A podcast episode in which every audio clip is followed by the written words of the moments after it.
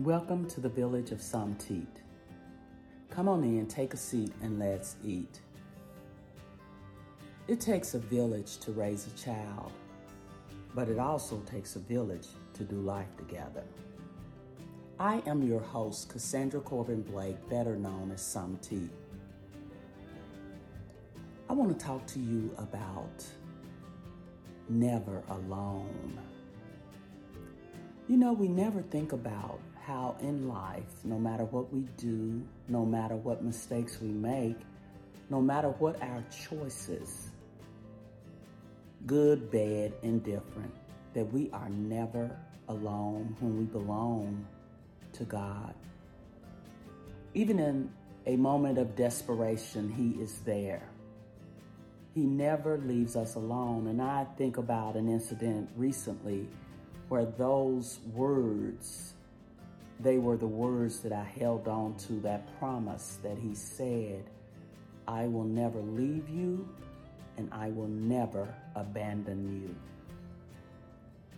It was the 4th of July and I was going on a ride. A ride that I had done before, but this particular time, this was the first time this year that I had taken my little Pee Wee Herman bike out. I call it my pink Cadillac.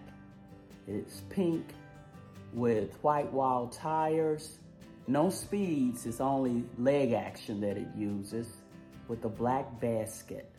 I gathered my large bottle of Gatorade and I thought I was going on just a regular ride. It was 90 degrees, but I didn't really pay attention to what the heat index said. I realized that I started to get in trouble about the ninth mile when I was almost at 10 miles.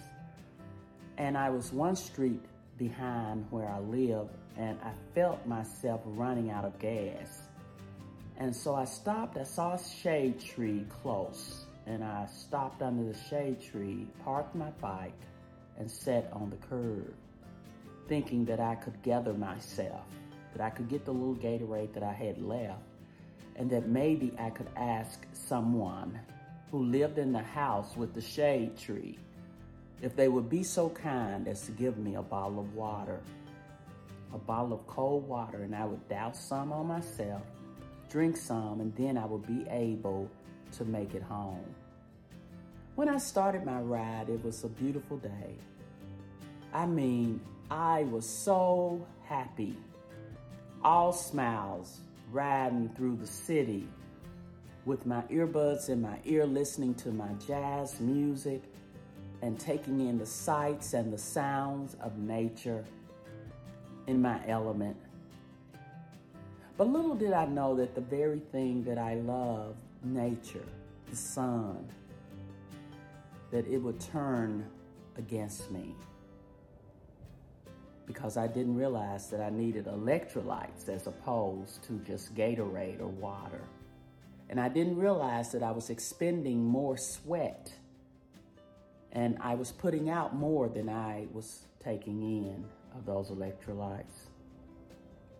But I sat there on that curb and I thought, I think I'll ask for a bottle of water from this house with the shade tree. And I walked up there and I rang the doorbell twice. I could see inside the house because one of the doors was open. I saw dogs in the house, but I could, didn't see a person, no human being came to the door. And I thought, oh Lord, nobody's here that can help me. And I didn't even have the energy to scream. So I said, I'll just sit here in this chair on their front porch. And I said, let me see, let me see. I started thinking, I said, let me call my husband and ask him to come get me. And he did. He found my little pink bike on that road behind, right behind our street. I was so close to home and couldn't make it, not one inch further. I was expended, exhausted, dripping with sweat. I was throwing up, listless, felt like I was about to fade away. But my husband came and called 911. I want to say this to you that are listening to me today. that there was one thing, one thing that I knew for sure that whatever happened to me on that front porch, that God was with me, that I was never, ever alone, because He promised me that He would never leave me. He promised me that He would never abandon me. And though I felt like I was slipping away, though I felt like that, He still gave me my right mind to be able to call for help and to get the help to me that I needed. God promised me that He would always be with me, that He would be my present help, and He was. My Father, a good father, a good daddy that does what needs to be done for his child when she's most desperate.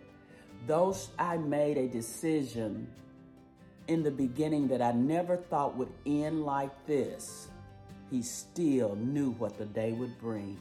He knew that I would be on that front porch sitting in that chair, and he knew that he would come and see about me.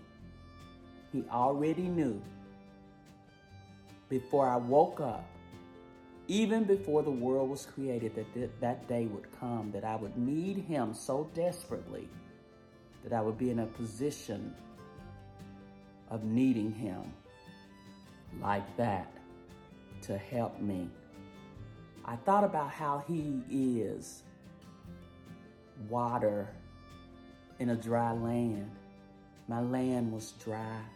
I was very dry and he brought me water, living water. And I am here to tell you, anyone that's listening to me today, that feel like nobody cares, that nobody's there, that you are in a hopeless situation, that you can't see your way out, that you can't even have, you don't even have the energy to pick yourself up. I want you to know that God is there. He promised that he will never leave you he will never abandon you. He is always with you. So I'm grateful to have a God like that, a father that loves me like that. So I am grateful to be here talking to you here in the village again. I am still weak. I am still dizzy, but I am still here and God has kept me here. He is truly who he says he is. And if you don't know him, I would implore you, I beg of you to get to know him, to ask him to be your father.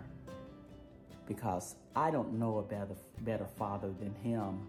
I don't know a better friend.